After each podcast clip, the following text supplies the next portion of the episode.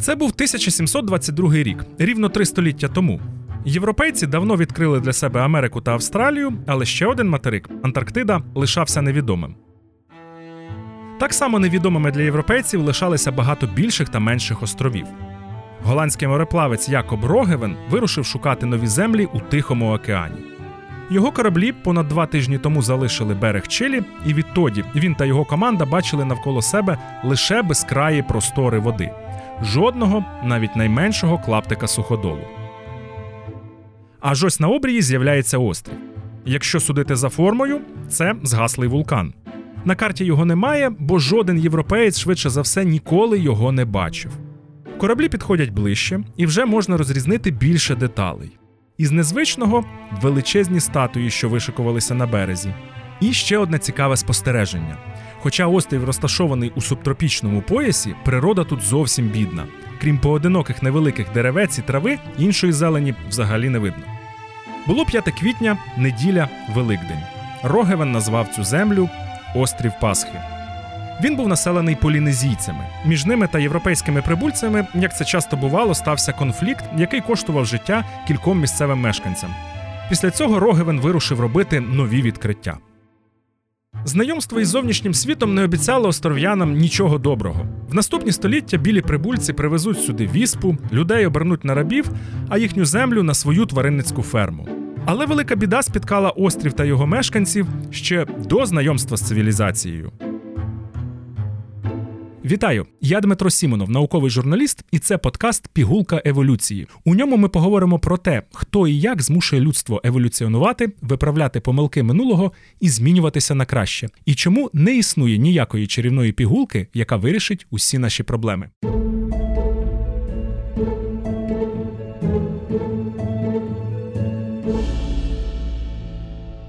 Навіть на перший погляд, острів Пасхи цікавий або унікальний, принаймні з декількох причин. По-перше, з погляду його розташування, це чи не найбільш ізольований населений шматочок суходолу на нашій планеті. Від континентальної території Чилі його відділяє 3,5 тисячі кілометрів. А найближчі населені людьми острови Хуан Фернандос розташовані більше ніж за 1800 кілометрів. По-друге, за сотні років до того, як у 18 столітті цей загублений в Тихому океані шматочок суходолу відшукали європейці, його примудрилися знайти полінезійці, які оселилися тут. І по-третє, це, звичайно, Моаї великі та велетенські кам'яні статуї, справжній бренд острова. Загалом їх тут майже тисяча. Типова статуя близько 4 метрів заввишки і важить 10 тонн. Найвище на ім'я паро має висоту 10 метрів. Це приблизно як триповерховий будинок. Є на острові ще більша статуя, завишки як 5 поверхів, яка важить 270 тонн, приблизно як славнозвісний літак Ан-225 Мрія. Але цю найбільшу статую давні майстри не встигли завершити і встановити. Переважна більшість Моаї були виготовлені в одному місці каменоломні вулканічного кратеру Рано Рараку. Потім їх доставили в різні частини острову, іноді віддалені на 10 кілометрів від каменоломні, і встановили у правильному вертикальному положенні. А на додачу до цього деяким із них на голову поклали 12-тонні циліндри, витисані з іншої породи каменя. Навіщо? А головне, як в доіндустріальну епоху це могли зробити люди, які не мали у своєму розпорядженні підйомних кранів, вантажівок та іншої подібної техніки. Версії про космічних прибульців чи міфічних атлантів розглядати не будемо. Вони бентежать уяву, але це все, звісно, несерйозно. Серйозні дослідники, починаючи з тура Хейрдала, намагалися знайти наукову відповідь на це питання і перевірити її експериментально. Хтось просто тягнув статуї по землі в лежачому положенні. Хтось підкладав поперек дороги дерев'яні колоди, хтось розхитував Моаї у стоячому положенні, щоб змусити їх буквально ходити, як у переказах місцевого населення. Одну з найбільш успішних реконструкцій вдалося здійснити американській археологині Джо Ен Ван Тілбург. За основу вона взяла технологію, за допомогою якої на деяких полінезійських островах на воду спускають важелезні каної. Із дерев'яних колод роблять щось на зразок залізничних колій. Потім також із дерев'яних колод зв'язують платформу, на яку до лілиць вкладають кам'яну статую. Платформу з Моаї кладуть на рейки, і люди з двох боків тягнуть її за канати, а інші штовхають платформу дерев'яними важелями. Експеримент показав, що у такий спосіб півсотні людей можуть за тиждень перетягнути середню статую більше ніж на 10 кілометрів. За приблизними розрахунками, щоб перемістити найбільшу статую, потрібно було пів тисячі людей. Здається, місія здійсненна. Проблема в тому, що ця технологія потребує багато хорошої міцної деревини, а також канатів, які на інших островах Полінезії виготовляють з кори дерев. Але як ми пам'ятаємо, дерев на острові Пасхи зовсім мало і вони невеликі. 300 років тому це був найбільш безлісий острів у всій Полінезії. Є й інша очевидна проблема. Щоб виготовляти, а потім перетягувати на інший кінець острова сотні кам'яних статуй, потрібна робота сотень фізично сильних людей, і до того ж, їм потрібно дуже добре харчуватися. Але Джеймс Кук, який відвідав острів за півстоліття до Рогевена, описав мешканців острова Пасхи як невисоких, виснажених та нещасних. Вони харчувалися здебільшого продуктами землеробства бататами, ямсом, бананами та цукровою тростиною. Дякуючи останній, навіть серед молодих остров'ян був дуже поширений карієс.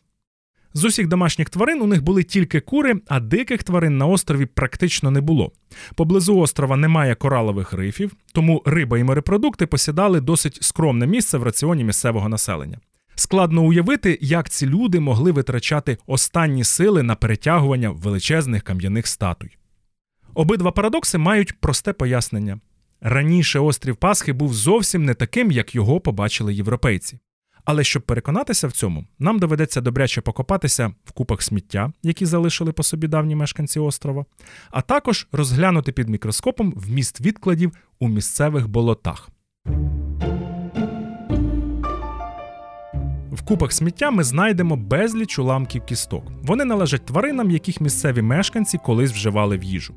Наприклад, тут напрочуд багато кісток дельфінів білобочок. Без жодного сумніву, раніше їхнє м'ясо посідало важливе місце в харчуванні мешканців острова Пасхи. Цікаво, що вполювати цих дельфінів з берега чи поруч із берегом неможливо. Для цього треба виходити у відкритий океан, де мешкають ці тварини. Маленькі діряві човники, в яких остров'яни зустрічали кораблі Рогевена 300 років тому, для цього явно не годяться. Багато кісток належать птахам. Частина з них це наземні види, такі як, е, наприклад, чаплі або папуги, але значно більше це морські птахи, альбатроси, буревісники інші. Колись тут був справжній пташиний рай, але потім більшість видів пернатих взагалі зникли. Давні мешканці острова Пасхи також їли молюсків, морських черепах і навіть тюленів. Одним словом, харчувалися вони непогано. Свою їжу вони готували на дровах, і з ними також не було проблем. В болотних відкладах фахівці знайшли велику кількість пальмового пилку, а крім того, вдалося знайти викопні пальмові горіхи. За ними встановили, що раніше на острові росли просто велетенські пальми з діаметром стовбура понад 2 метри. З їхнього листя можна робити вітрила човнів і дахи будинків, а сік та ядра горіхів вживати в їжу. Різними способами вдалося встановити, що крім велетенських пальм, раніше на острові росли й інші дерева, які останні сотні років там не зустрічаються взагалі. Висновок очевидний: на острові Пасхи сталася екологічна катастрофа. Це словосполучення часто викликає в людей асоціації з вирубаним лісом чи розливом нафти, через який страждають морські птахи та інші тварини. Але не всі усвідомлюють, що жертвою будь-якої екологічної катастрофи стає не тільки дика природа, але й людина. Саме це і сталося на острові Пасхи.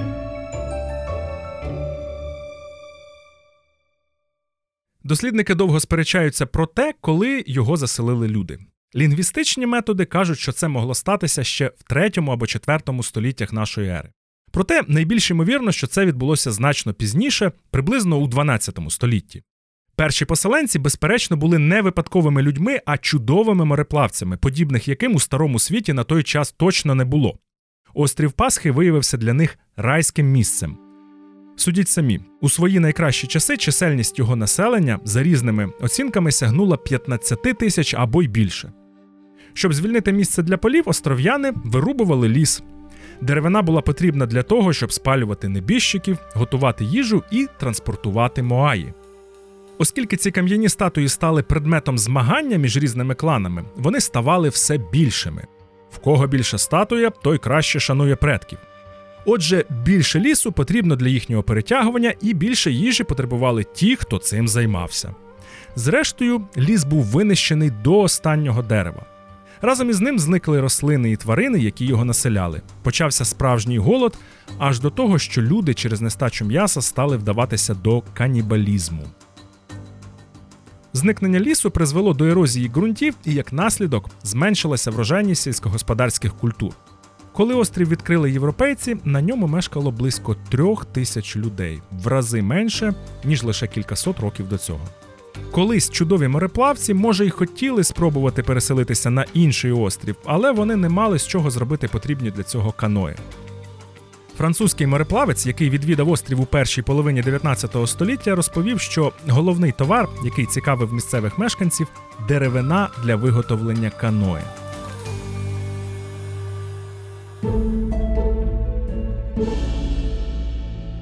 Чому історія острова Пасхи, що сталася сотні років тому, важлива сьогодні? Тому що це модель того, що відбувається в цілому світі. Планета Земля, наче острів, загублений в безкінечному океані. До недавнього часу запаси природних ресурсів на ньому здавалися практично невичерпними. Людина не просто може, але й повинна підкорити дику природу, змусити її працювати на свою користь. Ріки треба повернути, щоб вони текли в потрібному напрямку, болота осушити заради торфу і щоб звільнити місце для полів. Ліси вирубати заради деревини, з якої можна будувати будинки і виготовляти меблі. Звісно, трішки дикої природи потрібно залишити для туристів, любителів полювання та барбекю або для гарних фотографій на листівках, але решту використати. На практиці виходить зовсім інакше. Якщо поглянути на мапу України в підручнику з природознавства, видно, що у нас є три основні природні зони. Верхню або північну частину карти займає Полісся, нижче зона лісостепу, а ще нижче степова зона. Вона займає близько 40% території країни. Парадоксально, але самих степів на півдні України ви майже не знайдете. Що таке степ? Це особлива екосистема, а не просто земля позбавлена лісів, як вважають іноді люди. Упродовж тисяч років рештки трав'янистих рослин утворили тут потужний шар родючого ґрунту, того самого чорнозему, яким так пишається Україна, і якого у нас залишилося дуже мало. В 20 столітті майже всі українські степи були розорані і перетворені на сільськогосподарські поля, де вирощується пшениця, соняшник, кукурудза і інші культури. Завдяки цьому Україна стала одним із найбільших у світі виробників зернових та олійних культур, які ми експортуємо до багатьох країн. Здавалося, що тут поганого? Так, степи в Україні залишилися хіба що в небагатьох заповідниках, таких як Асканія Нова, або на схилах балок, де їх не змогли розорати. Зате є робочі місця, економіка країни отримує гроші, ми граємо важливу роль у світовій системі продовольчої безпеки. Подібним чином могли думати й мешканці острова Пасхи. За допомогою дерев ми можемо перетягнути і встановити нові моаї більше, ніж у наших конкурентів. Крім того, дерева потрібні, щоб спалювати тіла наших померлих. То чому ж не рубати дерева, які ростуть на нашому острові? Що сталося далі, ми вже знаємо. А знищення степу також має зворотній бік. По-перше, це домівка багатьох видів рослин і тварин, які не можуть існувати без нього. Багато хто чув про степового орла, але не всі знають, що востаннє цих птахів бачили в Україні кілька десятків років тому. Вони не можуть тут жити просто тому, що тут немає степів, тобто тих природних умов, до яких вони пристосовані. Якщо ми зазирнемо до Червоної книги України, то побачимо, що приблизно кожен третій вид рослин або тварин степовий. В цьому немає нічого дивного. Цих рослин і тварин залишилося так мало, тому що степів теж лишилося мало. Відверто кажучи, далеко не всіх цей факт може розчулити. Це й не дивно, бо в наших степах не живуть великі білі носороги, симпатичні панди або такі подібні до нас гірські горили. Натомість їх населяють якісь комахи, назви яких більшості з нас ніколи не чули і самих цих комах теж, відверто кажучи, не бачили. Але від них залежимо ми і наша економіка. Ми звикли думати, що запиленням рослин займається медоносна бджола. Тому дуже переймаємося, коли бджоли масово гинуть через отруєння пестицидами чи якісь хвороби. Так, бджоли справді важливі. Але більшість роботи із запилення сільськогосподарських культур виконують дикі комахи, наприклад, різні види диких бджіл і мухи. Багато з них живуть саме у степах. Якщо їх не стане, нікому буде запилювати ні сільськогосподарські, ні дикі рослини. Це перший аргумент, чому нам потрібні степи. По-друге, степи виконують важливу роботу з регулювання клімату. Всі ми знаємо, що рослини поглинають вуглець із атмосфери, щоб із нього будувати самих себе. Вуглець в атмосфері головна причина парникового ефекту. Чим його більше, тим тепліше на планеті. І навпаки. Саме тому нам так потрібні ліси, адже їхні стовбури та гілки утримують вуглець, який міг би бути в атмосфері. Степ із тоненькими і невисокими травами виглядає не так переконливо, як ліс із могутніми деревами. Але це тільки на перший погляд так здається. Основна біомаса степу прихована від наших очей під поверхнею ґрунту. Це коріння. Тому степ називають лісом догори ногами. До того ж, степи накопичують вуглець із атмосфери в самому ґрунті. Таким чином, вони працюють проти глобального потепління. Коли ми їх розорюємо, накопичений ними вуглець повертається назад до атмосфери і підсилює парниковий ефект. З іншими екосистемами лісами, болотами, ріками ситуація подібна. Щоразу, коли ми, так би мовити, підкорюємо їх, ми, звісно, отримуємо якусь економічну вигоду, іноді навіть дуже велику. Але при цьому втрачаємо якісь важливі послуги, які вони нам надають. Саме так існує такий термін, як екосистемні послуги. Це очищення води, кисень, регулювання клімату, прохолода на березі річки і навіть спів птахів, який відволікає нас від буденної рутини і важких думок. Хоча кожен із нас цими послугами користується, але не всі про це задумуються і не всі їх цінують.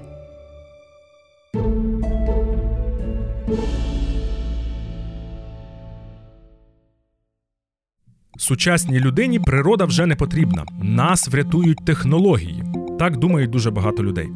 Але це неправда. Навіть у 21 столітті технології можуть лише частково замінити ті блага, які нам дає природа. Наприклад, існують технології вилучення вуглекислого газу з повітря для того, щоб зменшити парниковий ефект. Вони працюють, але їхній внесок в порівнянні з тим, що роблять рослини, більше ніж скромний. Жодна технологія не може забезпечити планету киснем, як це роблять рослини, і ми не можемо запилювати рослини, як це роблять комахи. Висновок очевидний: дика природа потрібна нам не тільки тому, що вона гарна, але й тому, що без неї ми всі не маємо жодних шансів вижити. Коли ми бачимо у засобах масової інформації заголовок на зразок екологи стурбовані вирубкою лісу або нехай будівництвом якоїсь греблі, в мене особисто виникає саркастичне запитання: а чому ж ніхто, крім екологів, не стурбований? Невже лише вони, екологи, хочуть жити на цій планеті? А решта людей тоді чим стурбовані? За даними організації Global Footprint Network, сьогодні людство споживає на 75% більше екологічних ресурсів, ніж пропонує наша планета. Тобто ми живемо в борг у природи, образно кажучи. Просто зараз на нашому острові все ще є дерева, які можна зрубати, і птахи, яких можна вполювати. Але ми це робимо так швидко, що новий ліс не встигне вирости, і птахи не встигнуть відновити свою популяцію. Мешканці острова Пасхи знайшли рішення у канібалізмі, ну принаймні часткове рішення. В нашому випадку рішення також буде складним. Є два головних напрямки, які дозволяють вирішити цю проблему або принаймні скоротити її масштаби. Перший зменшення споживання. Йдеться, звісно, не про те, щоб відмовитися від останнього від усього на світі, а про те, щоб просто не брати зайвого. Про це говорять дуже багато. А от дещо менше згадують про другий шлях повернути природі те, що ми в неї відібрали. Ось як це може виглядати на практиці. Восени 2020 року український природоохоронець Олексій Бурковський оприлюднив на своєму блозі відеозвернення з промовистою назвою Природа має йти у контрнаступ. В ньому він оголосив про початок небувалого для України, хоча і досить простого, на перший погляд, експерименту. Олексій Бурковський є власником земельної ділянки розміром 6 гектарів. Упродовж 10 років він здавав її в оренду аграрному підприємству, яке вирощувало соняшник, пшеницю і кукурудзу. Тепер земля виснажена і по-хорошому їй би відпочити. Попри це, ніхто не заважає власнику продовжувати її здавати в оренду і отримувати за це якісь кошти, аж поки вона остаточно не перетвориться на пустелю. Але він вирішив повернути свою землю природі, відновити тут степ. Технічно це не дуже складно. Якщо поле перестати обробляти, на ньому почнуть рости дикі рослини. Спочатку звичайні бур'яни, але поступово їх замінять нормальні для цієї місцевості рослини. Спочатку утворюється луг, а за декілька десятків років дикий степ, де навіть можуть рости червонокнижні види рослин. Людина при бажанні може прискорити цей процес: бур'яни скосити, а замість них посіяти трави на зразок люцерни. Чи не найважче в цьому експерименті подолати бюрократичні перепони на шляху від поля до дикого степу? Адже такої практики в Україні просто немає. 6 гектарів для території нашої країни це навіть не крапля в морі. Вони ніяк не змінять статус України як однієї з найбільш розораних країн світу. Але цей експеримент може надихнути більше людей повернути свої поля природі. Можливо, знайдуться навіть меценати, які купуватимуть сільськогосподарські землі спеціально для того, щоб відновлювати їх і створювати там заповідники. Подібним чином повернути природі можна не лише степи, але й інші екосистеми, наприклад, ліси. Цікаво, що як і в попередньому випадку, для цього можна майже нічого не робити. Якщо природі не заважати, ліс виросте сам. За умови, звісно, що тут для нього є природні умови. Це так звані самосійні ліси, які утворюються на сільськогосподарських ділянках, які ніхто не обробляє. В Україні їх багато, але донедавна вони ніяк не охоронялися, бо юридично навіть лісами не вважалися. Ба більше за буквою закону їх не лише можна, але й потрібно було вирубувати. Це, звісно, абсурдно. Хоча вони й відрізняються дуже від пралісів Карпат, які ніколи не чули сокири, але успішно виконують ті ж функції, що й більшість інших лісів.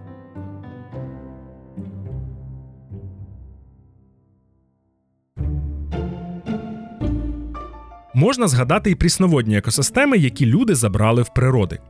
Більшість річок, які ми бачимо в Україні, зовсім не такі, якими їх зробила природа. Ми штучно змінили їхні русла, перегородили їх греблями, і тепер багато з того, що називають річкою, насправді є каскадом ставків. А з погляду природи це вже зовсім інша екосистема. Ось уявіть рибу, предки якої з незапам'ятних часів щороку підіймалися течією до верхів'я, щоб там відкласти ікру і продовжити свій рід. Але одного разу на своєму шляху вони зустрічають греблю. Такий вид приречений на вимирання. Ось яскравий приклад: китайський веслоніс, він же китайська риба меч. Це одна із найбільших прісноводних риб, окремі екземпляри якої можуть сягати 7 метрів завдовжки. Ще всередині минулого століття в річці Янцзи її ловили у великій кількості. Але потім ріку перегородили греблями, чисельність виду почала стрімко скорочуватись, і на початку нашого століття він остаточно зник. Воскресити його немає жодних шансів. Екосистеми рік також можна відновити, тобто зробити їх більш природними. Цим, наприклад, займається ініціатива, яка англійською зветься Dam Removal Europe, що перекладається як демонтаж гребель у Європі. В її рамках у різних країнах вже демонтовано понад 6,5 тисяч гідротехнічних споруд, таких як греблі, дамби чи інші. В нашій країні віднедавна цим займається українське відділення Всесвітнього фонду природи. Завдяки зусиллям цієї організації застарілих гребель позбулися кілька річок на Західній Україні.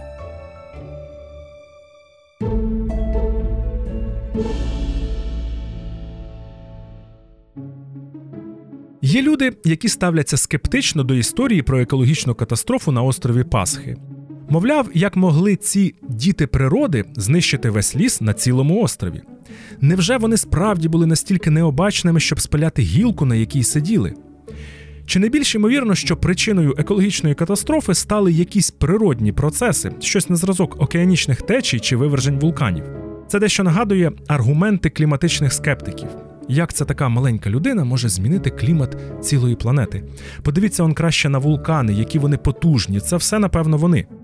Але наука переконливо доводить, що винна людина, причому в обох випадках.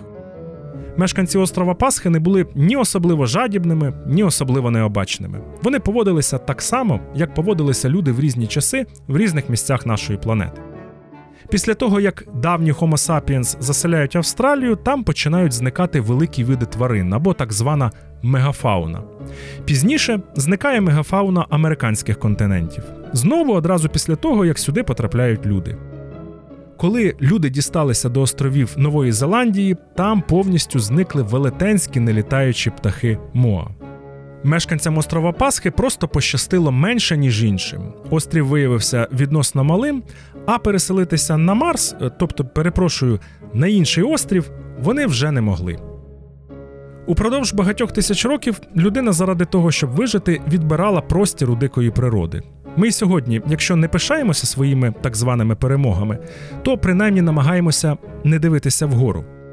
Але на щастя, тепер є приклади зворотнього процесу, коли ми віддаємо природі те, що їй належало. Але якщо ми хочемо уникнути долі мешканців острова Пасхи, нам точно треба значно швидше повертати борги природі. Дякую всім, хто дослухав до цього моменту. Це був подкаст Пігулка еволюції, а вів його я, науковий журналіст Дмитро Сімонов. Якщо вам подобалось те, що ви сьогодні почули, я закликаю вас ставити нам зірочки, ставити лайки і писати схвальні відгуки. Ви також можете написати нам відгуки не схвальні, якщо вам не сподобалося. І якщо ваша критика чи зауваження будуть конструктивними, я обов'язково їх прийму до уваги. І хочу нагадати також, що подкаст реалізується завдяки щирій підтримці американського народу, надані через Агентство США з міжнародного розвитку в межах проєкту ініціатива секторальної підтримки громадянського суспільства України. Ми дуже дякуємо їм за це.